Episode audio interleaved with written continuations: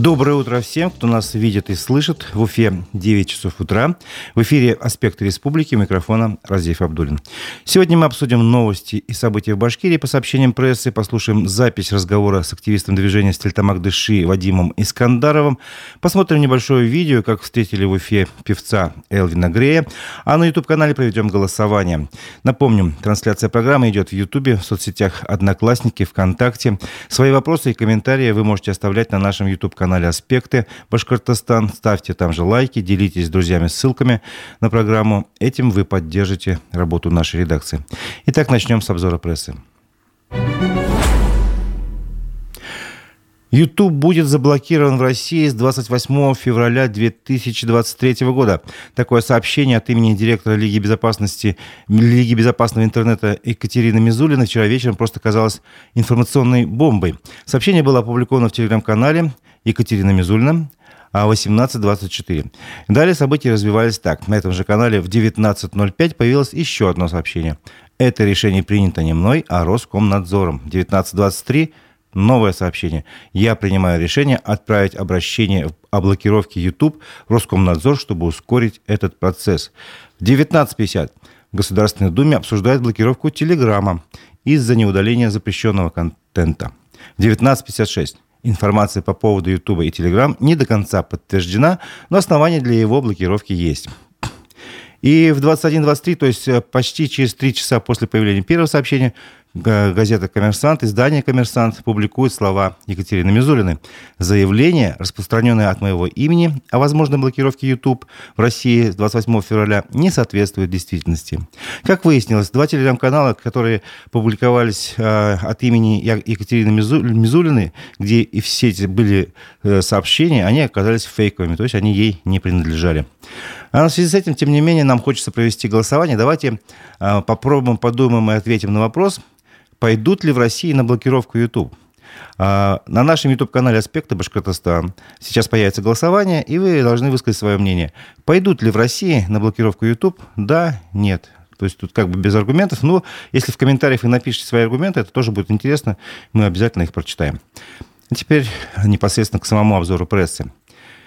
В Башкирии на активиста заявили в полицию из-за плаката про экологию. Об этом сообщает УФА-1. Стельтовак порой славится проблемами с экологией. Это замечали как местные жители, так и контролирующие органы, пишет издание. Перед Новым годом ситуация не улучшилась, а потому в первый день этого года жители вышли на пробежку в противогазах. Сделали они это вместо с плакатом, на котором было написано «За Путина, за победу, за чистый воздух». Вот такие три слова, три слова как бы. Как рассказали активисты, 9 января на автора плаката Артура Фазледдинова подали заявление в полицию. Сделал это заместитель мэра Стельтамака по связям с общественностью Павел Шорохов. Сам заместитель главы города подтвердил изданию, а, что он это сделал, и пояснил, что в действиях активистов есть, по его мнению, нарушение закона. Здесь просматривается нарушение федерального закона о собраниях, митингах, демонстрациях, шествиях и пикетированиях. Там плакат «Несанкционированный пикет». Правоохранительные органы дадут оценку этому, сказал УФА-1 Павел Шорохов. В свою очередь, э, активист Артур Фазлединов рассказал журналистам, что пришел на пробежку с пустым листом, а надпись сделал уже на месте. Практически на коленках все это делалось, рассказал он. За 5-10 минут до старта мимо проходил э, Павел Шорохов, он спросил, что там написано. Я повернулся, развернул плакат, он с расстояния 5 метров все прочитал и пошел дальше. Так как бы происходили события, рассказал Артур. А, его уже вызвали вызвали в полицию для дачи объяснений. Он дал свои показания, и пока с него эти объяснения взяли, никаких обвинений не предъявили. Ну, Остается добавить, что по закону на одиночный пикет согласования не нужно. То есть согласованный, несогласованный пикет – это понятие бессмысленное.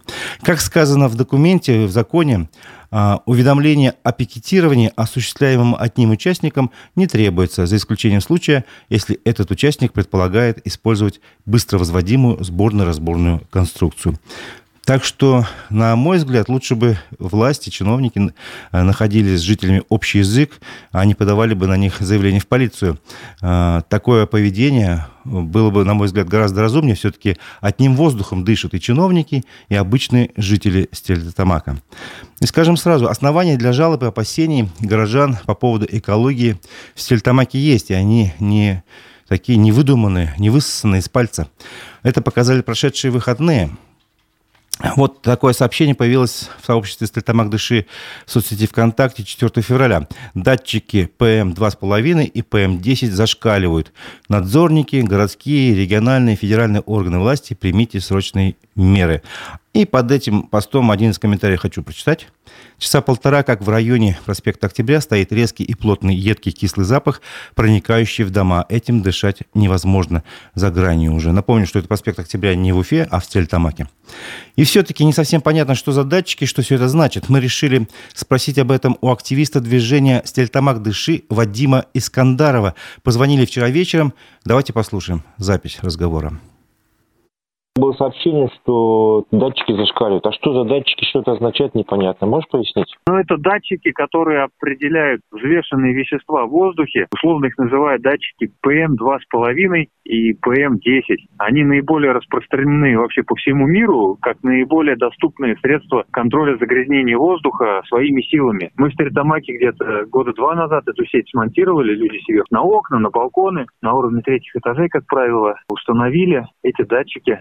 4 февраля мы увидели их прям просто в сумасшедшем зашкаливании. Если и до этого бывало задымленность в городе, вот там, когда пожары в Челябинска прилетали или еще что-то поблизости горело, такого не было поведения.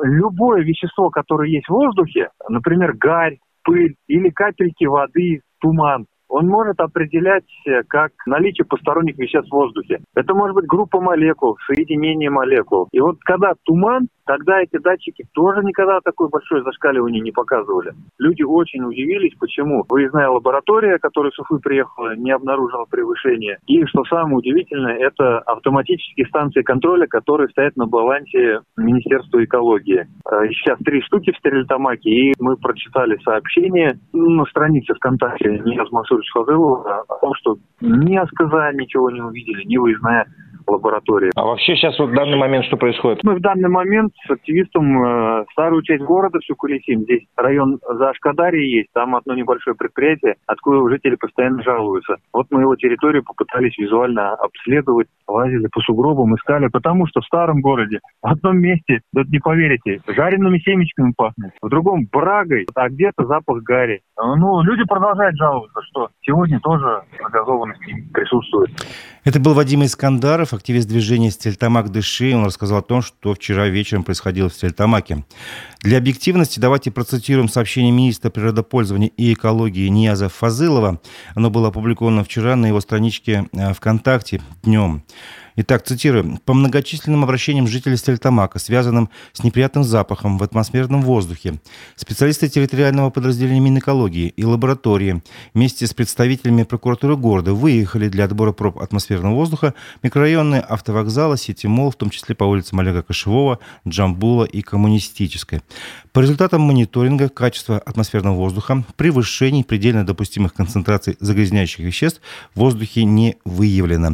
Дополню, что автоматизированными станциями контроля загрязнения атмосферы, расположенными в Сельтамаке, превышения также не обнаружено. Ситуация находится под контролем ведомства. Конец цитаты. Вот такая вот у нас ситуация интересная. Запах есть, а вот превышения нет. Между тем, жители продолжили жаловаться на качество воздуха. Уже после публикации слов министра а, на странице Стельтамак Дыши появляется новое сообщение. Оно вот так озаглавлено. Продолжаем рубрику «Крик задыхающихся жителей Стельтамака». И тоже чуть-чуть процитирую.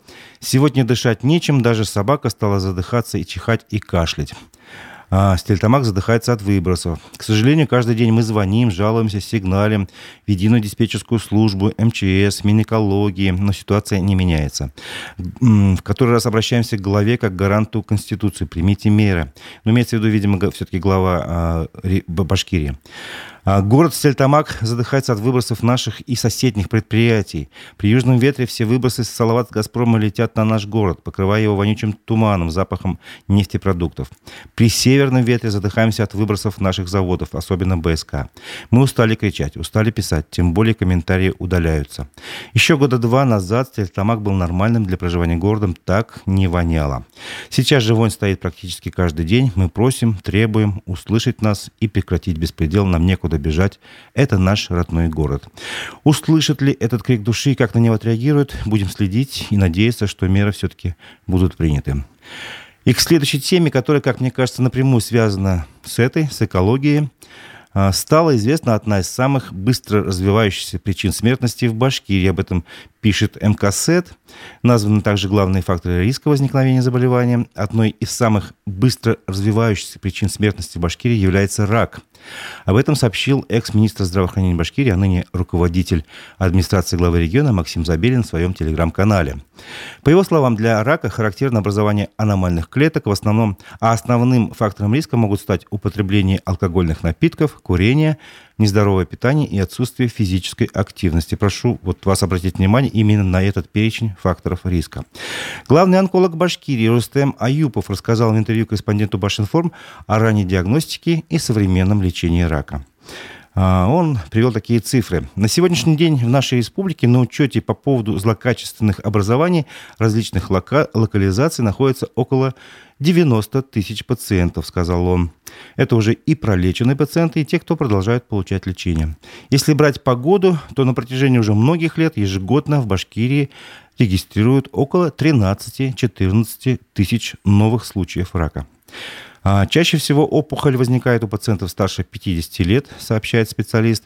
К сожалению, стопроцентного метода профилактики и развития а, а, рака не существует, но есть факторы риска, еще раз обращаю внимание, на которые человек может повлиять. Например, отказаться от курения, контролировать массу тела, так как ожирение – это один из факторов риска развития злокачественных образований. Это многие эти и многие другие привычки и рекомендации, которые относятся к здоровому образу жизни. Что ж, врачи, они, конечно, правы. Надо вести здоровый образ жизни, не курить, не пить, много двигаться и правильно питаться. Только почему-то э, они забыли упомянуть о том, что к основным факторам риска развития рака и других неинфекционных заболеваний относятся не только употребление табака и алкоголя, нездоровое питание, низкий уровень физической активности, но еще и загрязнение воздуха.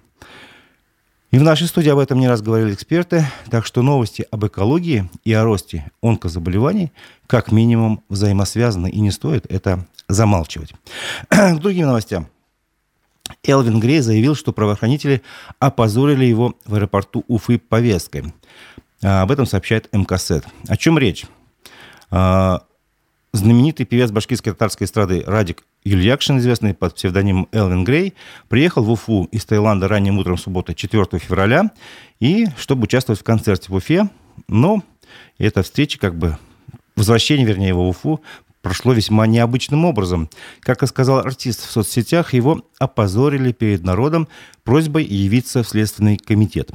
Выложил артист и видео встречи в аэропорту. Давайте его посмотрим. Мы исполняем свои должностные обязанности по вручению вам повестки о прибытии Следственного комитета а вы уже когда при... февраля к 9 часам 30 минут к следователю Аманову. То есть завтра? Мы находимся... По какому делу вы знаете? Вот вы, вы здесь все, все написано, мы не сами написано. не знаем, следователь просто сказал передать Мы тоже нам. не знаем, мы не знаем, о чем мы расписываемся. Следователь, вот, вы вот знаете, о чем официальная повестка. По какому делу? Вот официальная повестка. В качестве кого? Ребят. В качестве свидетеля здесь написано. Очень быстро. Я не пожалуйста. Радик Михайлович, вы отказываетесь? Мы что? Еще раз спрашиваю. Я ни от кого не отказываюсь. Получите повестку. Кирилл, открой дверь. Получите я повестку, пожалуйста. Вообще. Мне человек замерз. Можете, пожалуйста? Нет, подождите. Уйдите отсюда. Вы отказываетесь получить? Уйдите, пожалуйста. Держите Нет, повестку. Я просто... Никто не отказывал. Возьмите повестку. Возьмите повестку. Вы отказываетесь? Держите. Что за бред вообще? Кирилл. Садись. А? Садись, садись. За руку?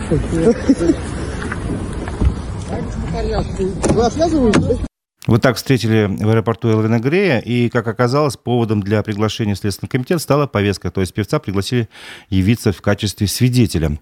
По горячим следам артист написал об этом так. 26 часов в полете, наконец добрался до Уфы с мыслью упасть на кровать, а, без задних ног и выйти на концерт через 4 часа свежим. И тут такое. Опозорили перед народом в аэропорту, устроили сцену. Позже Элвин Грей прокомментировал вестям, попытку вручить ему повестку в Башкирии. А, и вот что он сказал. Я, безусловно, явлюсь в Следственный комитет города Уфы. По словам моего юриста, действительно речь пойдет о деле сотрудников ГАИ. Я думаю, что меня намеренно провоцируют и притягивают за уши к этому делу через супругу, чтобы придать делу большой общественный резонанс. Вместо того, чтобы просто позвонить по телефону и пригласить на беседу, органы устроили в аэропорту шоу по вручению повестки. Что же касается супруги, она действительно обучалась в автошколе на получение водительского удостоверения. Вождение сдала с первого раза. Правила пришлось сдавать дважды в городе Сибай, так как с первого раза сдать не удалось. Вот и вся история. И также певец сообщил, что, э, по его, по его мнению, средства массовой информации уже более года обливают грязью его жену, пытаются каким-то образом очернить, хотя она ни разу не была приглашена и опрошена ни в каком качестве. В то же время, по неизвестной ему причине, органы дают недостоверную информацию по данному делу в СМИ, передал вестям Элвин Грей. Напомним, ранее в СМИ появлялась информация о том, что э, семерых уфимских гаишников обвинили в организации преступного сообщества. Они э, продавали водительские права по версии следствия. Среди покупателей этих прав телеграм-канал Мэш Батащ называл и невесту эстрадного певца Элвина Грея. Чем же все-таки закончилась история с певцом? Попал он на концерт или пошел на встречу к следователю? На этот вопрос отвечает заметка «Уфа-1». Она называется «Следком. Песням не помеха». В Уфе состоялся концерт Элвина Грея. А, напомним, что 4 февраля а, в день открытия зимних видов спорта в Уфимском спортивном комплексе «Биатлон» состоялся концерт перед самым открытием этих вот соревнований.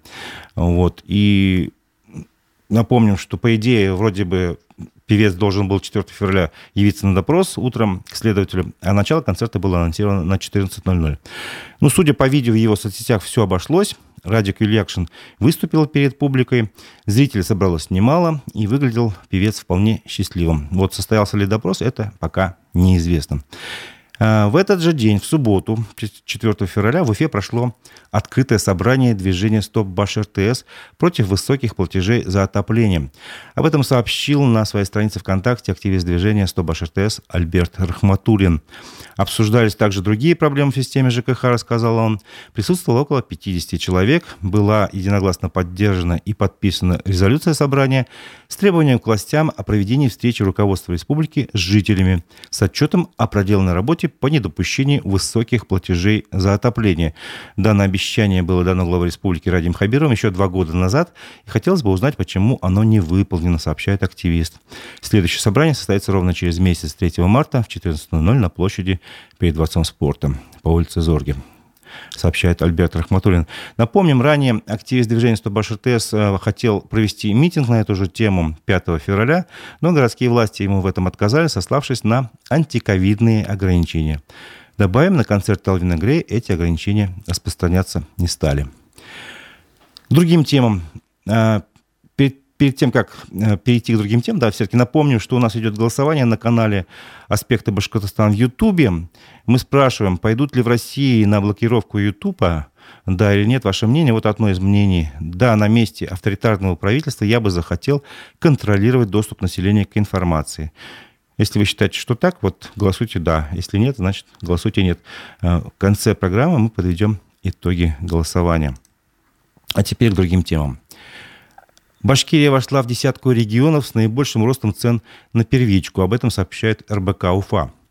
А в прошлом году в Башкирии средняя цена за квадрат на первичном рынке недвижимости выросла на 34,3%, больше, чем на треть, и составила 113 800 рублей за квадратный метр, следует из предоставленных РБК Уфа данных Росстата.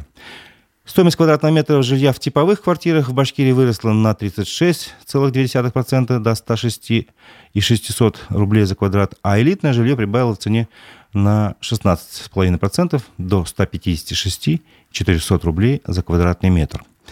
Башкирия оказалась в числе 10 регионов, где цены на такую недвижимость росли наибольшими темпами, а, заняв седьмое место по динамике роста цен. За год новостройки подешевели в стране только в одном регионе Догадайтесь, в каком? А, в Чечне, там минус 2,1% снижение цен.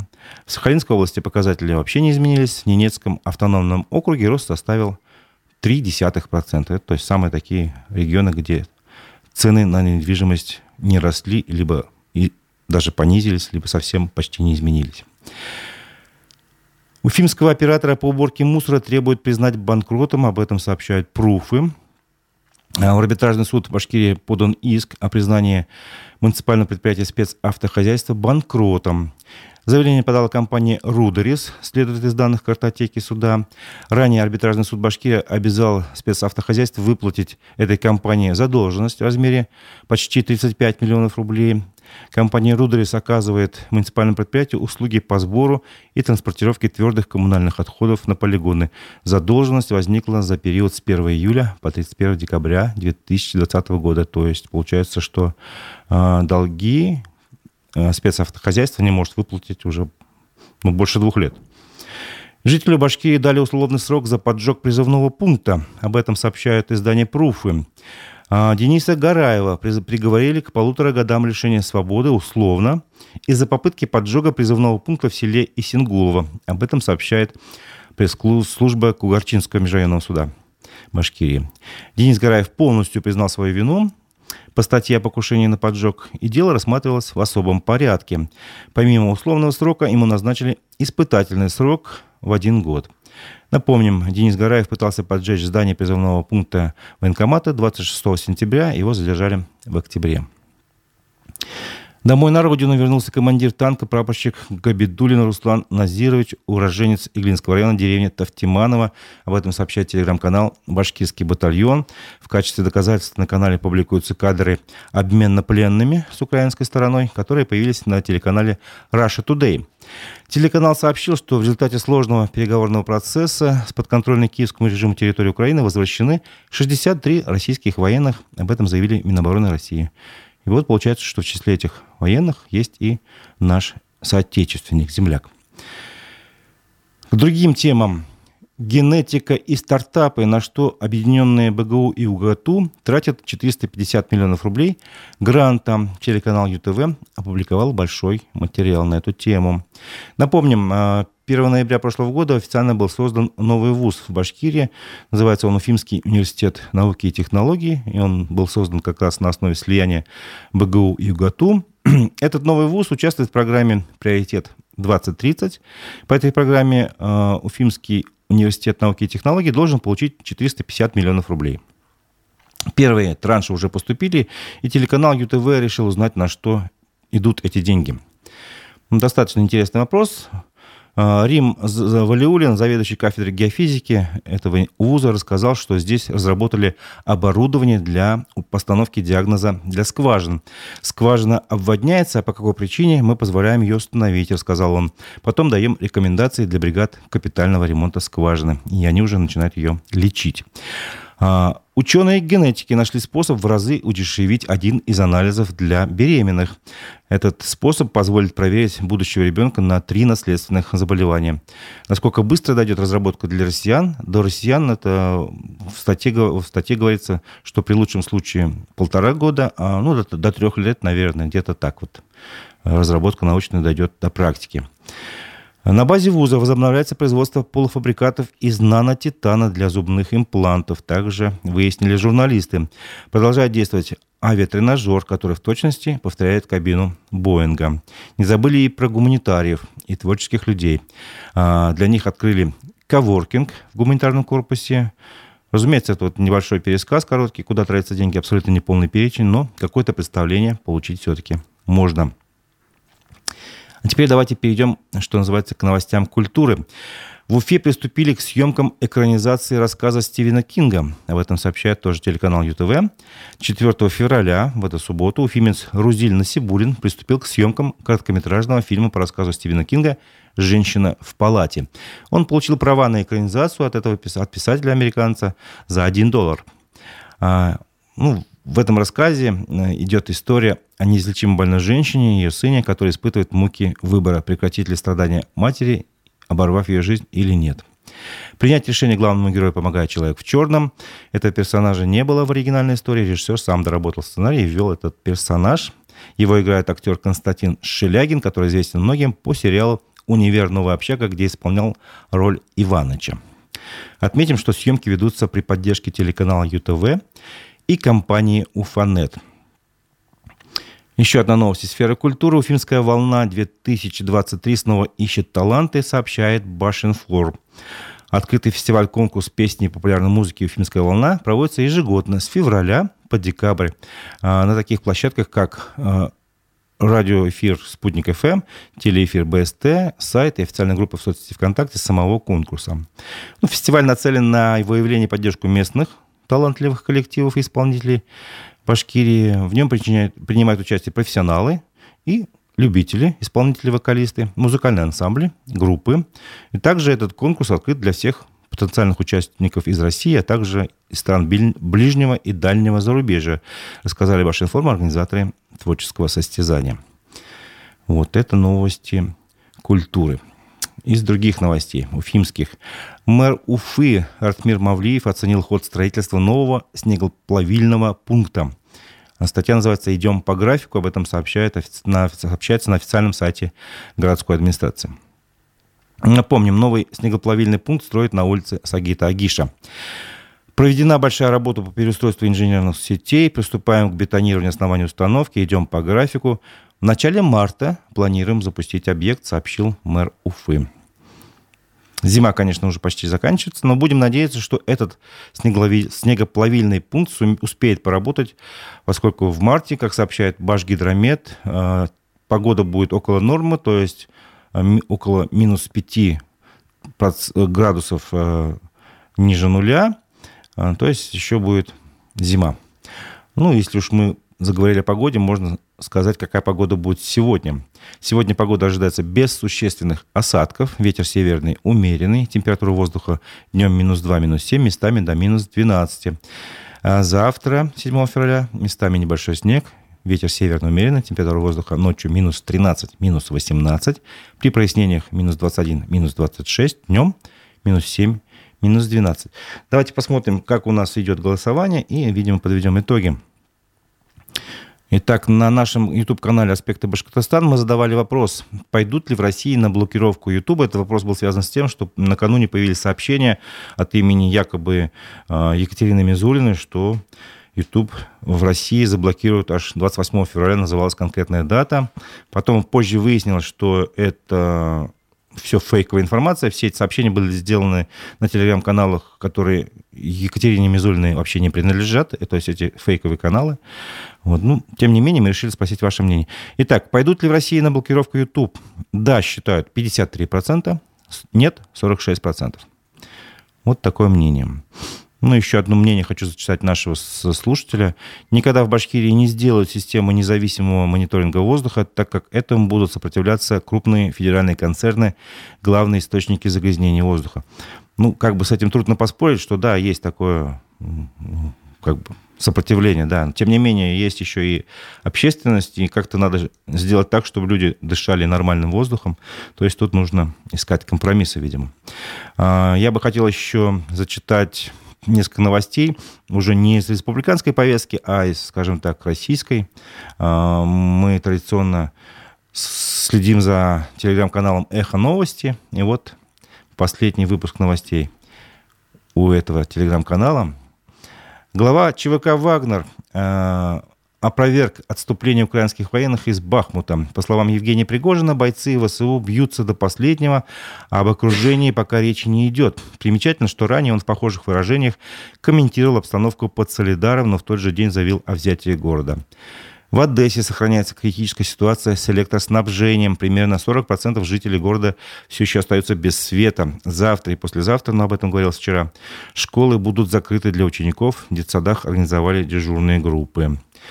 Российский военно-промышленный комплекс получает от Китая необходимые технологии для продолжения специальной военной операции в Украине. Газета Wall Street Journal утверждает, что Пекин в обход э, санкций поставляет товары двойного назначения, навигационное оборудование, технологии подавления радиосигналов, а также детали для истребителей. Индия перепродает российскую переработанную нефть странам Запада. Нью-Дели запускает ее в Москве с большой скидкой, пишет агентство Bloomberg. Как отмечается, этот механизм позволяет достичь сразу двух целей. Снизить доходы России от углеводородов и одновременно удерживает рынок от скатывания в энергетический кризис. Евросоюз предупредил Грузию о санкциях при возобновлении авиасообщения с Россией.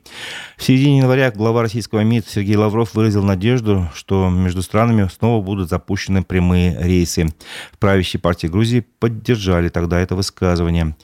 Украинские СМИ пишут о скорой перестановке на посту министра обороны страны. Ну, кстати, эта перестановка уже совершилась, и на роль главы военного ведомства назначили нынешнего, вернее, прежнего руководителя разведки Кирилла Буданова. Вот, а нынешнего министра обороны оставили в украинском правительстве, но на другой должности. Она как-то называется что-то типа стратегические развитие стратегической промышленности, что-то в этом духе. Не буду сейчас врать. Следующая новость. Представительница России впервые выиграла на конкурс красоты «Мисс Вселенная». Победительницей стала 34-летняя жительница Удмуртии. В конкурсе, который проходил болгарская София, приняли участие 120 девушек из разных стран.